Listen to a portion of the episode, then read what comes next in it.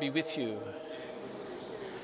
A reading from the Holy Gospel according to Matthew.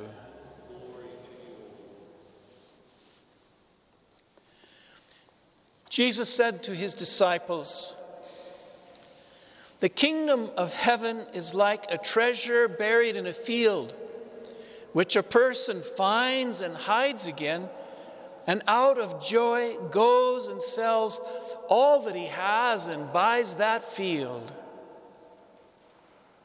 Again, the kingdom of heaven is like a merchant searching for fine pearls.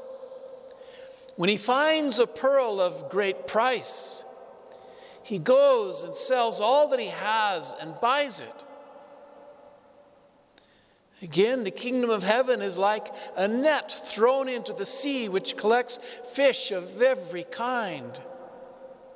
When it is full, they haul it ashore and sit down to put what is good into buckets, and what is bad they throw away. Thus it will be at the end of the age. The angels will go out and separate the wicked from the righteous throw them into the fiery furnace where there will be wailing and grinding of teeth. Do you understand all these things? The disciples answered, Yes. And he replied, Then every scribe who has been instructed in the kingdom of heaven is like the head of a household who brings from his storeroom both the new and the old. The gospel of the Lord. Praise to you, Lord Jesus Christ.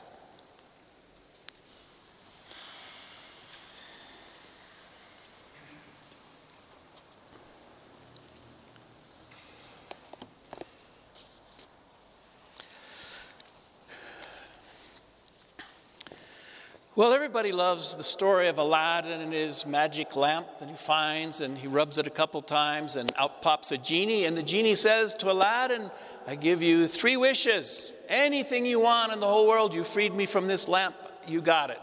Anything you want, I will do. Your wish is my very command. Everybody loves that story because we can all imagine ourselves in that kind of a position, although it's never likely to happen. Wouldn't it be wonderful if somewhere along the line somebody said to us, Your wish is my very command? In serious, not breakfast where the husband says on Mother's Day, Your wish is my command, the serious stuff. So you could be a prince, you could raise, you know, have a billion dollars in your bank account, anything you wanted, that would come true for you. That would be nice. And that's why everybody loves the story of Aladdin and his magic lamp. That story is relatively new on the scene when it comes to stories about wishes coming true. Today, in the first reading from the book of Kings from the Hebrew scriptures, we get a really good one. Kind of similar in a way to that of Aladdin and his magic lamp, but this one involves Solomon, the king of Israel. And he gets, well, only one good wish from God. But the story is a good one, it's a great one. So, David has been the king of Israel for a long time, and he was a great king, the same great David who, as a youth, killed Goliath with his slingshot and pulled together the kingdom of Israel and ruled over it and conquered enemies, and everybody loved David. And he was all good except for that little thing with Bathsheba. Other than that, he was a great king. And everybody loved David, and everybody said, Nobody can top David. He's the best king ever. We can't imagine anyone else. And his poor son, Solomon, who is, you know, still practically a teenager, and he's not wise in the ways of the world, and he doesn't have any great experience as a commander of armies and all that kind of stuff. So he's feeling very, very sad after his father's death, and the crown of Israel is going to be put on his head. He says, You know, I'm still young. I'm still young and stupid, and I can't rule like my father. I'll never be able to fulfill his shoes. And, you know, I'm not a good general, and I'm not a good politician, and I don't know how to handle these crazy people that I'm supposed to be king over. They're always fighting with one another. And it's, I'm afraid it's all going to fall apart, and it'll be on me. It'll be my fault. poor me, Solomon. And that's when God appears to him in a dream. God says to Solomon, Hey, Solomon, you know, I know what you're feeling. I know it's bad. I know it looks bad.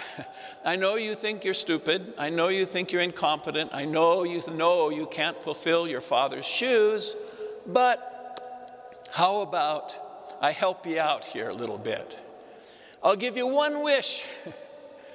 I'll give you one wish so that you can get a, a good head start on this thing.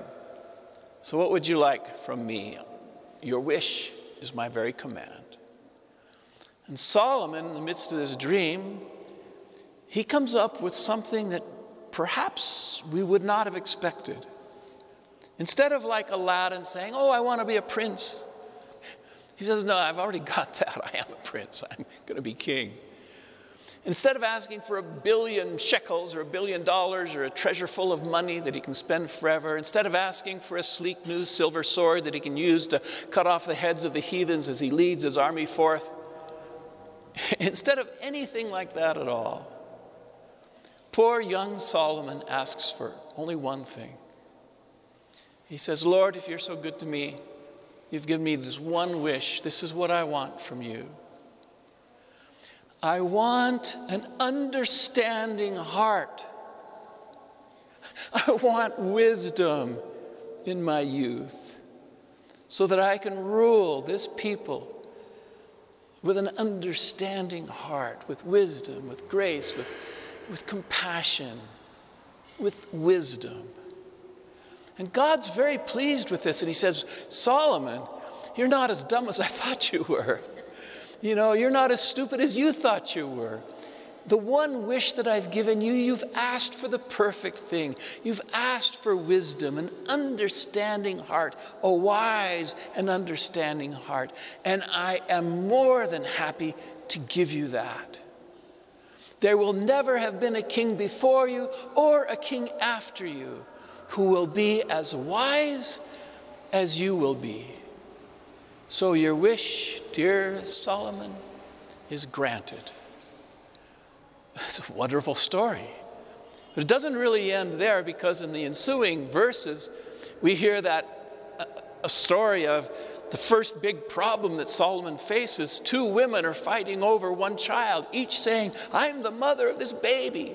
And nobody can figure out who the mother is. And they're fighting and they're pulling the baby back and forth.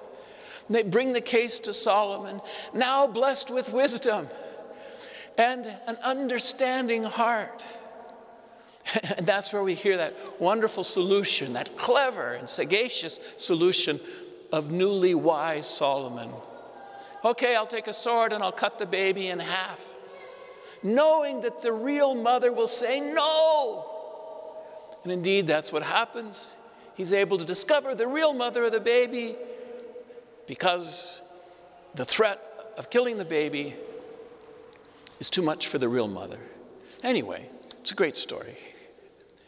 And it's a story that reminds us you know, what would we ask for if in our weakness, if in our poverty, if in our inability, our stupidity, if God said, I'll give you one thing one wish and I'll do it. Your very wish is my command. What if God said that to us? What would we most likely ask for from God? Wouldn't it be wonderful if, like Solomon, we too asked for understanding hearts, for wisdom, the ability to see as God sees, to love as God loves, to understand others as God understands them. Wouldn't that be a great thing to wish for? Well, we can all say, ah, it's high on my list. I would like more wisdom in my life indeed. I would like that understanding heart of, of Solomon. But what for us would wisdom mean? Would it just be being clever? And You confronted with a problem like Solomon with the mother and the mothers and the one baby? Would it be a certain amount of sagaciousness? You come up with wise little sayings that give people, like memes on internet, give people a happy feeling for a moment or two? Or would the wisdom of God be something richer and deeper and far more enduring than that kind of wisdom? Perhaps the wisdom that God would grant to us if we were to ask for it from Him would be, first of all, the ability to know deep in our hearts that this life of ours is very, very brief. The years flow by so quickly. You're born, you live, you die. It's very brief. We have a short time on the face of this planet to live. A blink of an eye, we're here, we're gone. To understand that would be really, really important for us because it would lead to understanding also that while indeed we are here, life is both beautiful and joyful and filled with grace, but life also has trouble and there's suffering and there's pain, and in the end, there is death. And therefore, we would want to help one another knowing that life is brief and sometimes it's very difficult. When I'm up, I'll help you when you're down. When you're down, when you're up and I'm down, you'll help me. When I'm having trouble, you'll help me. When you're having trouble, I'll help you. That, that would lead to real charity among us all an understanding and compassion for the other because we know life is short. Wouldn't that be a wonderful way to live our lives with understanding heart's wisdom? The second aspect or facet of the wisdom that God might give to us would be the understanding that we didn't create ourselves, that we didn't create the universe that we see in the night sky with all the stars and the planets and the galaxies spinning around, or the face of this earth, or our own very life. We did not create ourselves. And therefore, we would automatically say, Yes, God, you did it all. And the gra- gratitude that would flow from our hearts at knowing that we are not creating ourselves here.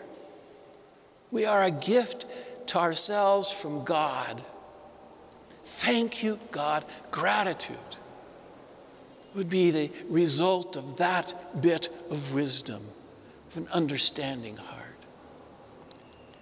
But there's one other, one more facet of wisdom that hopefully God would give us if we were to ask for it, like Solomon.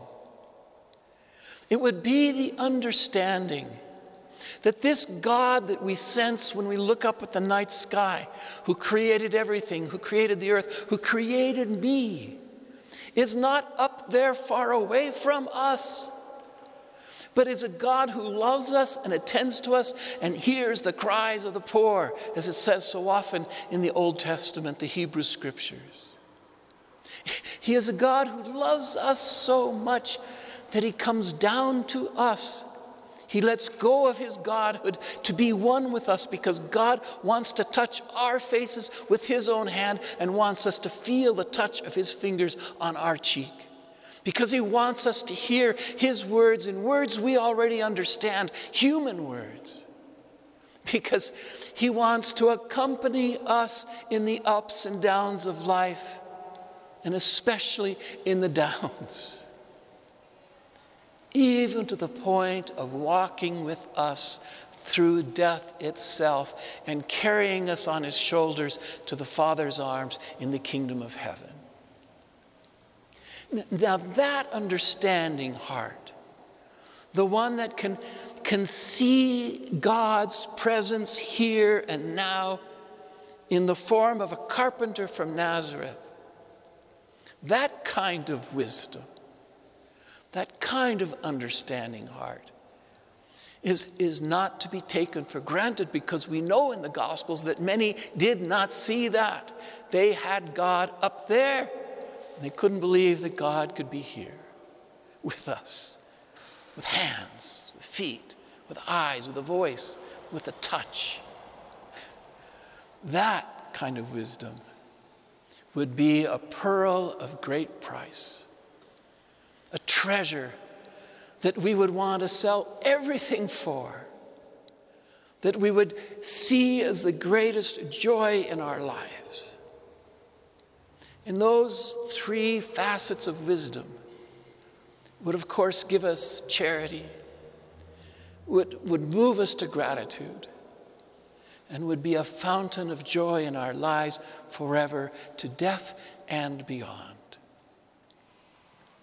So, if God, in His goodness, were to appear to you in a dream this evening and say, I know you're weak, I know life is difficult, I know there's lots you need in your life and in your world. What's the one thing I can give you, and I will give it to you? Wouldn't it be great if all of us could say, in the words of Solomon, Lord, the thing I need most, the thing I want most, is an understanding heart, the wisdom to know that life is short and we need each other, the wisdom to recognize that I don't create myself, but I depend on you for life itself gratefully so. And the wisdom to see the pearl of great price that is handed to me in Jesus of Nazareth, your Son, our brother, who speaks to us, who touches us, who loves us through death into life forever.